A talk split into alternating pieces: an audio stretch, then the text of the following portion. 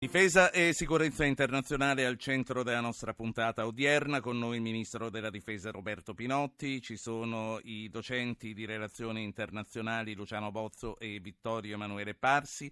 Ministro Pinotti, so che fra 5-10 minuti lei ci deve abbandonare per un po' perché deve andare a dare il saluto iniziale al convegno che comincia oggi sulla difesa, però prima che vada e contando sul fatto che lei ritorni eh, prima della fine della trasmissione, eh, vorrei tornare su sul tema delle dismissioni, del contributo della difesa alla spending review e quindi anche del vostro patrimonio, immenso patrimonio immobiliare. Sì, Voglio dirle solo una cosa brevissima ancora sulla Libia perché penso che possa certo. essere interessante. Eh, prima diciamo della situazione un po' caotica che si è creata successivamente, nel momento in cui Altini era ministro della difesa e poi diventato diciamo, presidente del Consiglio, io l'ho incontrato a Roma e lui aveva fatto una richiesta esplicita all'Italia ed era in questo il, diciamo, quello che io dicevo quando noi siamo pronti a intervenire, aveva detto noi avremmo bisogno che voi veniste direttamente in Libia a poter addestrare i nostri militari perché avremo bisogno di numeri molto più alti di quelli che possono essere addestrati venendo in Italia perché noi ora lo facciamo a Cassino.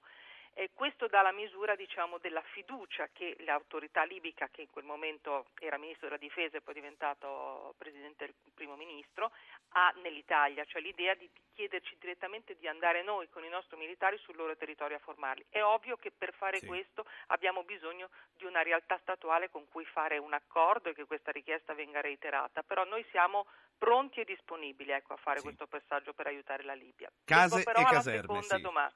Sì, noi abbiamo un patrimonio immobiliare che già abbiamo lasciato e molto altro ne lasceremo perché questa riduzione di cui io le ho parlato prima prevede il fatto che noi lasceremo 385 eh, siti militari che possono essere messi a disposizione della nazione. Io ci tengo moltissimo a questo progetto perché da troppo tempo i cittadini delle nostre città vedono ex caserme che non sono più utilizzate per la difesa, che potrebbero essere fonte di ricchezza, di lavoro, di novità, di spazi e che rimangono invece immobilizzate. Non è, attenzione, tutta responsabilità della difesa, molte di queste caserme in realtà sono già passate al demanio, ma per una serie di vincoli e di eh, situazioni, diciamo, di passaggi farraginosi, di fatto questo patrimonio fino ad oggi è rimasto fermo. Allora, quello che stiamo facendo con il Premier Renzi è quello di mettere in fila tutti quelli che sono stati i vincoli che hanno impedito. A volte eh, era un vincolo militare, ma altre volte era un vincolo legato al demanio, altre volte era- era un problema legato alle sovrintendenze, cioè da questo punto di vista sono tanti i motivi per cui, altre volte è la lentezza degli enti locali nel trasformare gli strumenti urbanistici, diciamo sono tanti i problemi che si sono assommati negli anni, li stiamo mettendo in fila e stiamo mettendo a punto un provvedimento che li elimini tutti, ma nel frattempo siamo già partiti, siamo già partiti Certo. con la città di, Fi- di- di- di Firenze dove abbiamo messo a disposizione nove caserme, stiamo, stiamo facendo un protocollo con Milano, stiamo lavorando su Bari, stiamo lavorando eh, su Napoli dove prevediamo per esempio l'ampliamento dell'Annunziatella e altre operazioni che stiamo, cioè, quindi ci siamo messi in movimento perché, e io l'ho scritto anche nelle linee programmatiche, in un momento in cui il Paese ha tanto bisogno di correre, di crescere, di ridare posti di lavoro, un tema come questo delle ristrutturazioni, dell'edilizia è un, un elemento che immediatamente può dare risposte e può dare non solo Sì. posti di lavoro ma anche far Ministro. crescere il PIL e quindi io cre- credo che questo sia, l'ho chiamato un dovere patriottico. Eh, senta un altro intervento prima di scappare e di tornare. Antonio da Napoli, tocca a lei, prego. Posso? Vada. Sì, volevo porre una domanda al Ministro sul ruolo dell'Europa sulla sicurezza militare, cioè della possibilità di avere un esercito europeo al posto di tutte le strutture nazionali e, e ciò credo che comporterebbe un risparmio notevole e forse anche un'autorevolezza maggiore nei confronti del mondo. Dato che io ne sento parlare da eh, molti anni ormai su questo, ma dico, è possibile questo, è vero? Sì. Perché questo non si parla Ministro, mai? grazie Antonio. Ministro, quando l'avremo Grazie, l'esercito è europeo? una bellissima domanda e ringrazio diciamo, questo ascoltatore perché è vero, se ne parla da tanti anni nei convegni diciamo, di questa esigenza, ma poi i passi avanti non si fanno. Perché? Perché nei trattati, rispetto a quello che abbiamo deciso sulla costruzione della difesa europea, eh, abbiamo strumenti molto deboli. Ad esempio, cioè o tutti i 28 stati decidono di mettere insieme il, oppure i passi avanti non si fanno. Ad oggi immaginare che tutti e 28 eh, stati del, del, decidono tutti insieme di fare questo passaggio è, eh, sarebbe bellissimo ma è irrealistico. Allora che cosa proporremo con forza? Perché io ci credo fortemente al fatto che vada costruita la difesa europea e penso che politicamente l'Italia se vuole contare di più in Europa debba fare di questo un punto fondamentale. Allora nel semestre europeo che sarà presidenza italiana a partire dal primo luglio ehm, io ho già cominciato a parlare con i miei colleghi, per esempio tedeschi, con la mia collega tedesca, con il mio collega francese, perché noi dobbiamo riuscire a fare dei passi avanti come? C'è arti- l'articolo 4 eh, del trattato dà la disponibilità di fare delle cooperazioni rafforzate. Allora, se vogliamo fare un passo avanti, se ci aspettiamo oggi che tutti e 28 decidono immediatamente di chiudere le proprie forze armate e fare l'esercito europeo, oggi non è così, non siamo in questa fase, ma siamo nella fase in cui possiamo con molta determinazione e serietà cominciare a mettere insieme degli assetti comuni, sì. che è il passaggio che possiamo fare per poi immaginare che ci sia davvero, una... perché ha ragione questo ascoltatore, l'idea che ogni Stato riproduca la stessa marina, la stessa aeronautica, c'ha gli stessi assetti. È insensato oggi, è un modo di spendere male le risorse della difesa, quindi noi dovremmo davvero integrare gli assetti e nel semestre europeo noi faremo alcune proposte su questo. Allora, Ministro, vada a dare il suo saluto sì, al convegno, torni, mi raccomando, si prenda Ci questo provo. impegno. No, no, lo faccia, lo faccia. D'accordo. L'aspetto. Salve, eh, a, a, risentirci a presto. Roberto Sommella, giornalista, editorialista economico di Europa, buongiorno. Buongiorno, buongiorno. Prima di passare a te, Sommella, vorrei tornare ai nostri due esperti di relazioni internazionali, il professor Vittorio Emanuele Parsi, che è direttore della Seri, e il professor eh, Luciano Bozzo dell'Università di Firenze. A loro due eh, vorrei chiedere eh, che cosa pensano loro sull'esercito europeo, se eh, resterà nel libro dei sogni o se sarà veramente possibile ottimizzare gli sforzi dei paesi dell'Europa. Professor Bozzo, che cosa ne pensa? Ma guardi, il libro dei sogni è indubbiamente un libro affascinante, mh, difficile però da tradurre in pratica spesso. Eh, io credo che per quello che riguarda la mia generazione e la generazione successiva ci siano ben poche speranze di vedere realizzato un esercito comune eh, europeo semplicemente perché la politica di sicurezza e di difesa è la parte più sensibile della politica estera, la politica estera è la, eh, è la componente più sensibile della sovranità dello Stato. Eh, L'Unione Europea non sono gli Stati Uniti d'Europa né diventeranno nel breve medio periodo quindi è bene mm, un attimo eh, diciamo così, lasciare da parte questa illusione. Ma aggiungo una cosa per quello che riguarda i risparmi. L'ascoltatore diceva fosse possibile realizzare un esercito comune europeo, mm, lei ricorderà se ne parla da quando fallì il progetto di comunità europea della difesa nel 1954, bocciato dall'Assemblea nazionale francese, fosse possibile realizzare un esercito um, forze armate comuni europee si risparmierebbe molto in questo campo. Eh, sì, nel lungo periodo.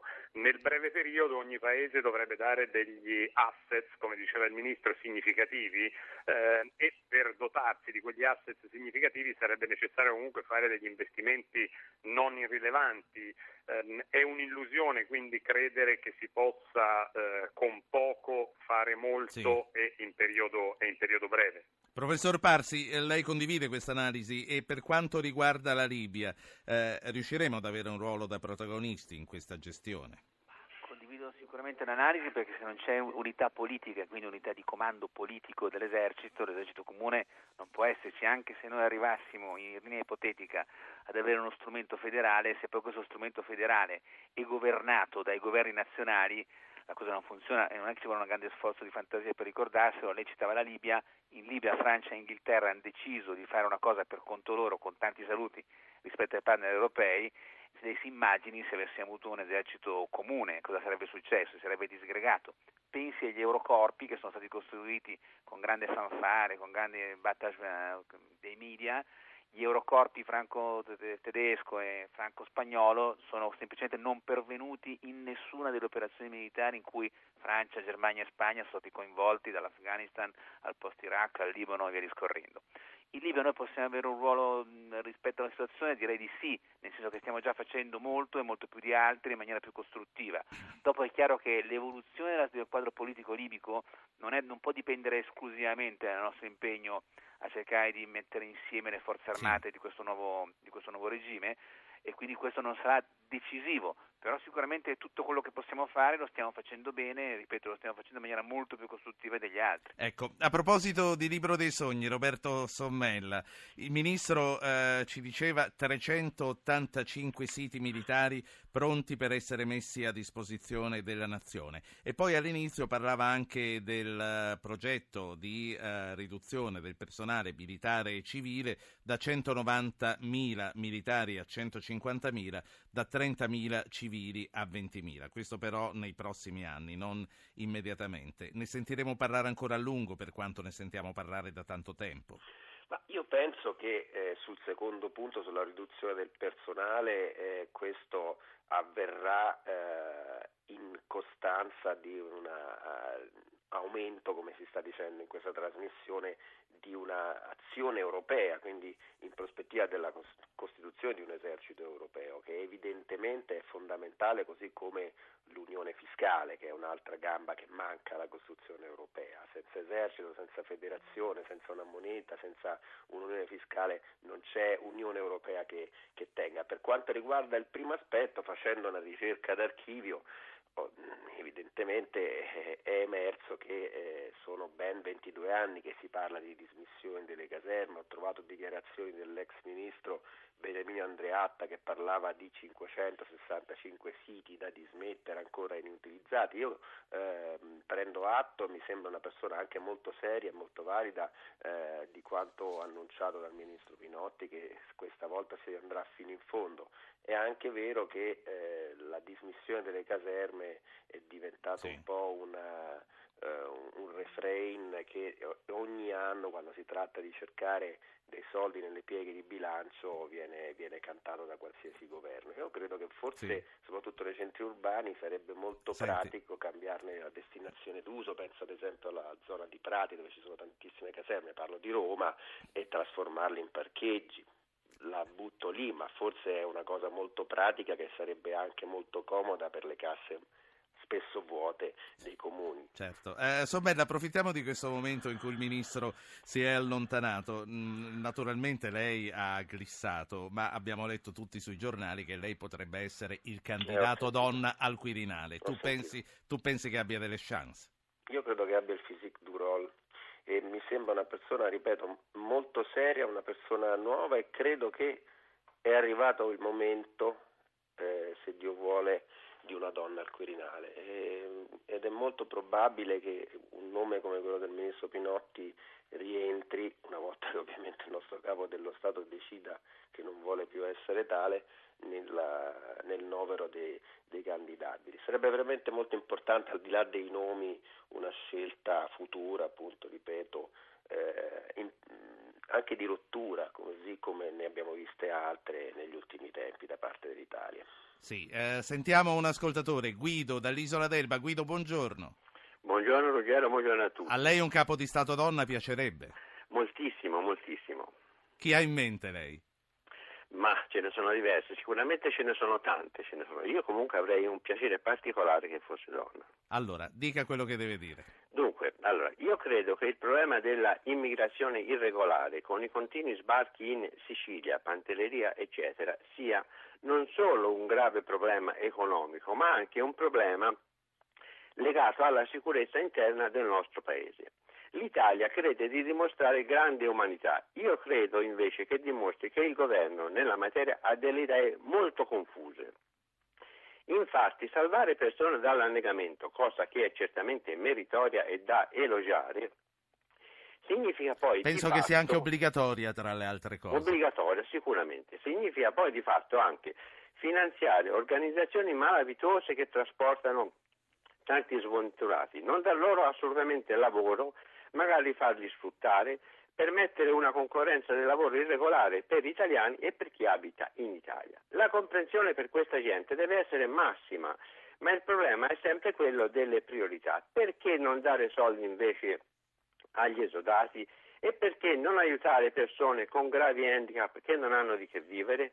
L'Italia, secondo me, non può risolvere i problemi del mondo, ma chiarisco, se l'Italia dicesse dal 20 giugno manderemo navi solo per chi arriva a tre miglia dalla costa, è sicuro che il flusso di persone diminuirebbe allora, automaticamente. Sentiamo che cosa ne pensano i nostri interlocutori. Ricominciamo dal professor Parsi. Dare agli esodati i soldi che vengono spesi con Mare Nostrum, che non sono mica pochi. Eh. Credo che intanto bisogna capire come, come se è possibile ancora andare avanti con questa operazione che ha senz'altro consegue l'ottimo risultato di salvare delle vite umane e di questo siamo tutti contenti, ma contemporaneamente costa uno, uno sfracello e in qualche modo indirettamente, questo va detto perché altrimenti non facciamo analisi, facciamo libro dei, dei buoni sentimenti, eh, incentiva comunque, eh, facilita per così dire l'immigrazione clandestina, ma non dei disperati, ma degli scafisti, nel senso che chi, chi, chi investe, chi specula sulla, sulle speranze di questi poveri disgraziati, oggi sa che è avere una carretta che neanche possa ragionevolmente raggiungere le coste siciliane o di Lampedusa o di Malta, ma addirittura possa arrivare quel numero di miglia sufficiente da incrociare eh, le nostre navi che pattugliano l'area. Questo va detto perché non, spie- non, si spiega diversamente o non si spiega anche senza questo elemento l'incremento del numero de- de- degli arrivi, dopodiché in qualche modo credo che vada eh, tenuto presente che la Marina non può fare operazioni di salvataggio e basta o di traghettaggio e basta, direttamente basta. La Marina ha altri compiti, sì. utilizzare personale e materiale costantemente per questo significa ridurre la prontezza operativa e l'efficienza di uno strumento che è fatto per rispondere a, a, a, minacce diverse, alla difesa, non a un concetto più ampio di sicurezza. Sì. Bozzo, eh, i militari sono addestrati ad altro. Eh, I militari sono addestrati ad altro e francamente in Italia ormai da qualche decennio ehm, è di gran voga un andazzo che non condivido, cioè il fatto di usare le forze armate nazionali per i più diversi compiti diversi da quelli per i quali quelle forze sono state appunto addestrate, preparate, equipaggiate. Si usano i militari per naturalmente presidiare le ambasciate i consolati eh, a Roma e altrove, si usano per il presidio della terra dei fuochi, si usano appunto per soccorrere in mare eh, i naufraghi. È un po' come mi passi la battuta voler, voler fare i pavimenti con l'acqua di colonia. Naturalmente si possono lavare i pavimenti con l'acqua di colonia, eh, il costo è spropositato e non è detto che il risultato sia preferibile. Ma la casa è profumata però. Sì, la casa è profumata, però non credo che nel caso per esempio dell'immigrazione eh, illegale, perché di quello stava parlando il, il nostro ascoltatore, ehm, il problema debba essere risolto tramite l'impiego di strumenti militari. Credo che gli strumenti debbano essere eh, diversi, che si debba intervenire nei paesi di provenienza, che si debbano mettere in atto misure che poco hanno a che fare con la dimensione sì. militare. Parsi, io so che lei è il primo intervento questa mattina, se vuole andare la saluto. Ringrazio e buona trasmissione. Grazie a lei per essere stato con noi. Roberto Sommella, che cosa ne pensa dell'obiezione dell'ascoltatore ai salvataggi in mare e, a, e alla destinazione di questi 300 milioni al giorno? Ma io credo che evidentemente non si possono togliere i soldi a Mare Nostrum eh, per destinarli agli esodati, bisogna trovare altre risorse per destinarli a queste persone che sono rimaste senza stipendi e senza pensione. Noi abbiamo un obbligo morale da paese ex immigrazione eh, di dare aiuto a chiunque lo chieda, su questo punto non ho dubbi. È chiaro che bisogna intervenire, l'abbiamo detto anche altre volte proprio in questa trasmissione, eh, sui territori da cui parte questa ondata migratoria, cioè bisogna intervenire eh, soprattutto nell'Africa eh, del Nord, bisogna intervenire nelle zone insieme ovviamente a un'azione molto forte dell'Unione Europea, della Siria. Pensiamo semplicemente a quello che è avvenuto in Albania. È notizia di oggi la, appunto il fatto che ora siamo noi a andare in Albania a cercare fortuna. Solo vent'anni fa arrivavano eh, le carrette del mare, le navi, ce lo ricordiamo tutti, queste immagini drammatiche da Valona, da Tirana, cariche di,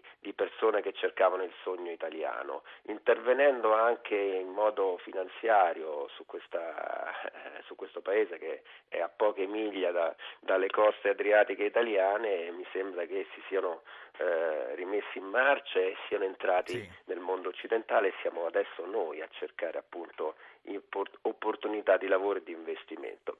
quella credo è una formula con le sì. dovute differenze perché ogni paese è diverso che si potrebbe utilizzare anche ecco. per altri casi. Allora, il ministro è stato di parola, è tornata. Roberta Pinotti, eccoci di nuovo qua. È al telefono? Aprite il collegamento con il ministro. Eh, ministro Pinotti non c'è? E, e allora, eh, professor Bozzo, vorrei ritornare alla discussione che si faceva eh, sulla Libia e sul ruolo che noi potremo avere. Una domanda che avevo posto al Ministro, alla quale eh, per una serie di ragioni non ho avuto risposta. L'acquisto degli F-35 avrà un peso nella trattativa? Eh, guardi, eh, un peso indiretto.